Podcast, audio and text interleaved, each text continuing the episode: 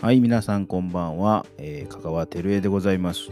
えー、だいたい10日と25日にやろうと言いながら、なんかずるずるっとタイミングずらしているんですけど、えー、ちょっと間で撮ってみたいと思います。10日分みたいな感じで撮ってみたいと思います。えー、ちょっと時間が仕事してて余ったんで、帰るまでにちょろっと喋ってみようかなと思って、えー、突然やってます。で、あのー今日は、あまあ、次回はコーチングの強みっていうやつを扱おうと思っています。でそれはちょっと25日にやろうかなと思ってるんですけど、えー、今日はちょっと間にまた息抜き会ということで、え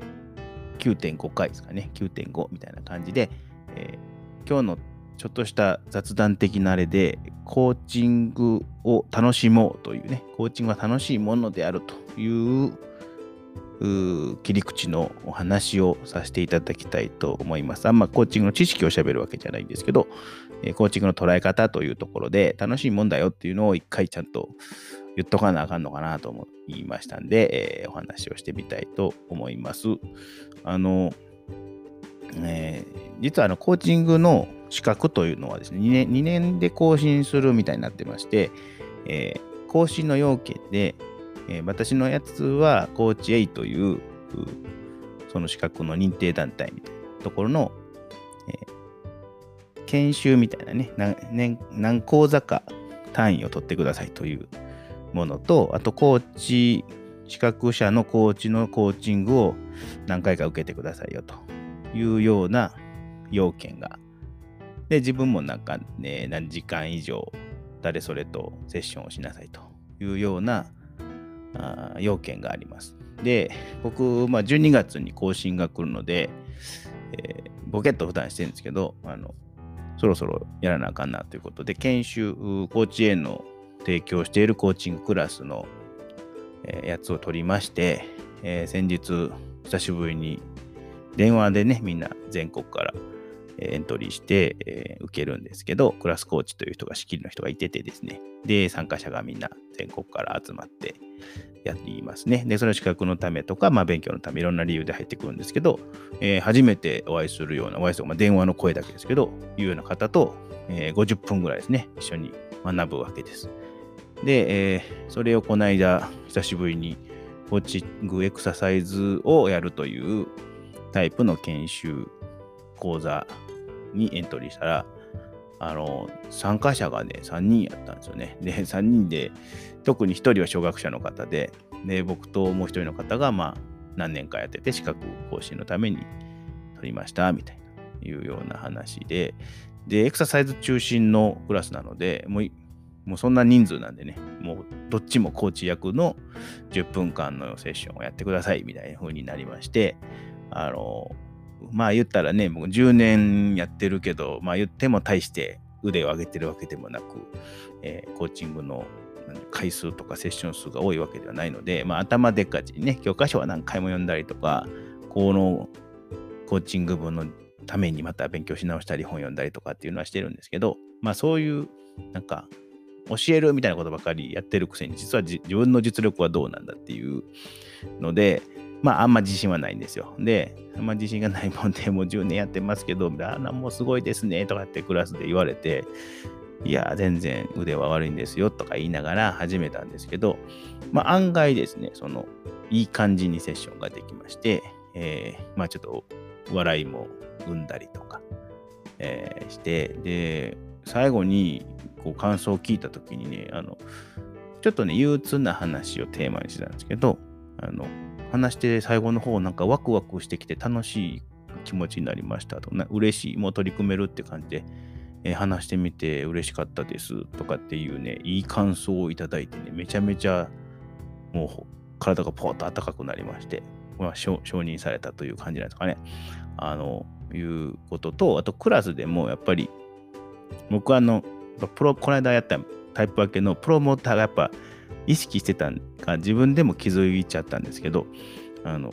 なんか人に影響を与えるのが好きっていうのがプロモーターの特徴なんですけど、クラスに参加して、なんか自分がこう雰囲気変えたいなとか、みんなに何かを与えたいなみたいな。なんか、こう笑いを見たいとか、ほっこりさせたいなとか、こんなコーチングもあんねやとか、なんかを人に与えたいんですよね。で、それがなんか自分でも分かって、えー、それがしかも皆さんに伝わって、なんか、あの、テレ部長、まあ、テレ部長じゃないんですけどね、テレ部長楽しい、えー、時間でした、みたいな感じで言って最後みんな電話来たんですけど、また来週もあるんですけど、なんかね、久しぶりにこうやってみんなで勉強してやるってめちゃめちゃ楽しいなっていうのを実感しました。で、別にええ格好して、すごいいかにもコーチとして優秀ですよとか、すごいテクニック使いますよみたいなんで言うとダメなんですけど、もう単純にまあ、もう汗かきながら必死でその人の話を聞いて、その人の問題って、こう、こういう見方できへんかなとか、いろいろこう目的ですよね。質問の目的をこうひねり出しながら、えー、やってると、それなりにこう潮目ができるもんで、別にテクニックとか頭がええとかそういうことじゃなくて、やっぱ実践して、その化学変化を楽しむっていうのはすごく大事なことで、えで、大体ね、クラスでもね、皆さんいいとこを見つけて褒めてくれるんですよね。ここはとても良かったですとかね。この質問にはこういう目的があると感じましたとか言ってね、めちゃめちゃいいフィードバックをくれるんですよね。で、クラスコーチの方から、あの、言われてもうハッとしたんですけど、あの、まあ、リフレインみたいなのをすることがあるわけです。相手が使った言葉を繰り返すということで聞いてますよっていう安心を与えたり、あのよ何て言うかな、理解を共有するみたいなことがあるんですけど、僕はあんま意識してなかったんですけど、そのコーチから指摘されたというか、あのフィードバックを受けたんですが、えっ、ー、とね、端的な、その本人が使ってる言葉じゃなくて、端的な要約をすることで、その、それをこう、すごくいいリズム感のフィードバックになっていると。で、そのフィードバックを受けて、そうなんですよ、みたいな感じで、クライアントさんがその言葉、そうそうって言って、僕、のまとめた言葉を聞いて反応して会話がぐっとまた進んでいくみたいなことを褒められました。で、あとは最後の方にはもうちょっと時間もなかったんですけど、前半しっかり問題意識を聞いているので、もうパンパンパンとシンプルな質問ね、いつまでにしますみたいな。いつ頃こういうことしますかとか、どんな話をしますかとかね、そういう話をこうパンパンパンって最後質問していったらどんどんどんどん回転していったんですけど、でそのシンプルな言葉で質問を構成しているっていうことを褒められました。で、それは前半でちゃんと話を聞いてるから、振りが効いてるから、もうどんどんどんどん喋れる状況になってるんで、シンプルな言葉で全然成立するというふうなことで言っていただきました。まあ悪いとこっていうかね、もうちょっとこうした方がいいよってことも指摘されてるんですけど、すごくなんか、あ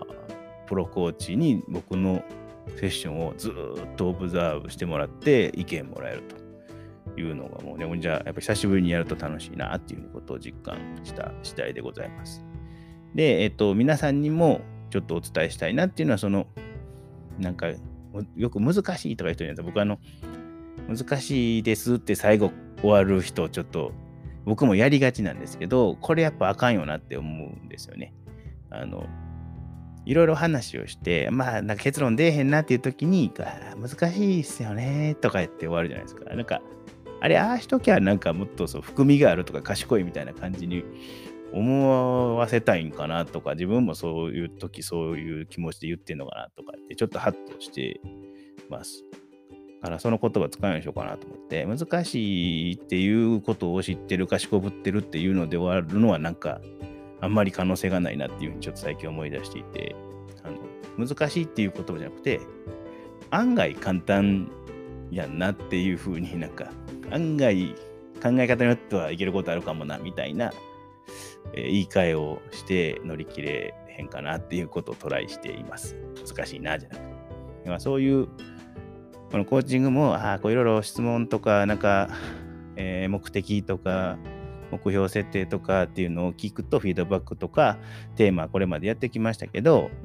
まあ、なるほど、勉強になりました、学びになりました、でも難しいんすよねっていうコメントたまにあるんですよね。でも難しいって言った瞬間になんかさ、閉じちゃってるやんって思うんですよね。だから、うん、そこを切り替えたい。あの、やってみて、ああ、なるほど、できそうやなとか、おもろそうやなとか、ちょっと恥かきついてに自分もやってみようっていう、やっぱ気楽にやってみるのが大事かなっていうふうに思っています。で、えっと、別にコミュニケーションってもともとそのそんな苦行とか難しいもんじゃなくて、みんな飲み会とかよくその電話で喋ったりとか、友達と喋ったりするの好きじゃないですか。コミュニケーションってもともと楽しいもんやし、あの、なんか喋った後に元気になったりとか、あのやる気になったりするもんなんじゃないかなと。その根本のところを、えー、大事にしたら、コーチングのすごいちゃんとしたコーチングせなあかんとか、あのよく見せなあかんとか、なんかそういう気負いよりも、なんか楽しいものにしたいとか、最後に喜んでもらいたいとか、元気になってもらいたいとかっていう、なんかそういう大きなとこのその楽しさ、嬉しさみたいなのは絶対必要なんかなっていうふうになんかね、この授業に参加して改めて思ったので、えー、まあ、んまり頭でっかちにならず、たくさん喋って、たくさん質問して で、まあ失敗することもあったりとかしながら、あどんどんトライする楽しさとか嬉しさとかワクワクとかいうことに向けたコミュニケーションをたくさん取るっていうことって別にそんなに大したことじゃないし、あの全然ポジティブで簡単なことだなというふうに、えー、思いましたんで、ちょっとそういう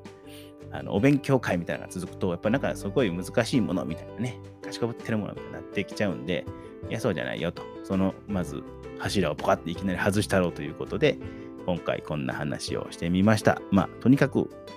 いろんな人、あなたの大事な人、お友達、ね、お子さんとか親とか、えー、職場の人と、えー、多く喋っていただいて、その人が聞やってる、喋ろうとしてる話をよく聞いて、質問っていうのをいっぱい使ったり、相づちとか承認を使って、なんか目の前の人に影響を与えて元気になってもらうとか、あありがとう、なんか今話してみて楽になったわとか、助かったわとかって言われて、人に貢献してる喜びみたいなのを、えー、感じたらいいんじゃないかなというふうに思います。なんかしつこく同じようなこと言ってますけども、えー、っていうこう原点回帰的なことを言って、えー、終わりたいと思います。えっ、ー、と、この間ちょっと言ってた、あのまあ、次回はね、すみません、変なことですけど、次回は強みをちょっとしっかりやろうかなというふうに思っているんですけど、あの、気楽なやつでね、あの、あのジブリのキャラで誰が好きですかとか言って言ったんで、あのそういうのもちょっとね、あの、アンケート的にいただくと、また会話の切り口になりますんで、えー、気楽なことで、まあ、アニメのキャラとか漫画のキャラとか映画のキャラで好きなのがあれば教えてください。そしてその理由も、えー、含めて、えー、送っていただくと、それもね、実はね、あのコーチングのあのモデルとかね、えー、価値観とかビジョンとかを実は表しているものなので、そこもちょっと面白いと思うので、えー、そういう気楽なメールもいただければと思います。では次回またお会いしましょう。失礼します。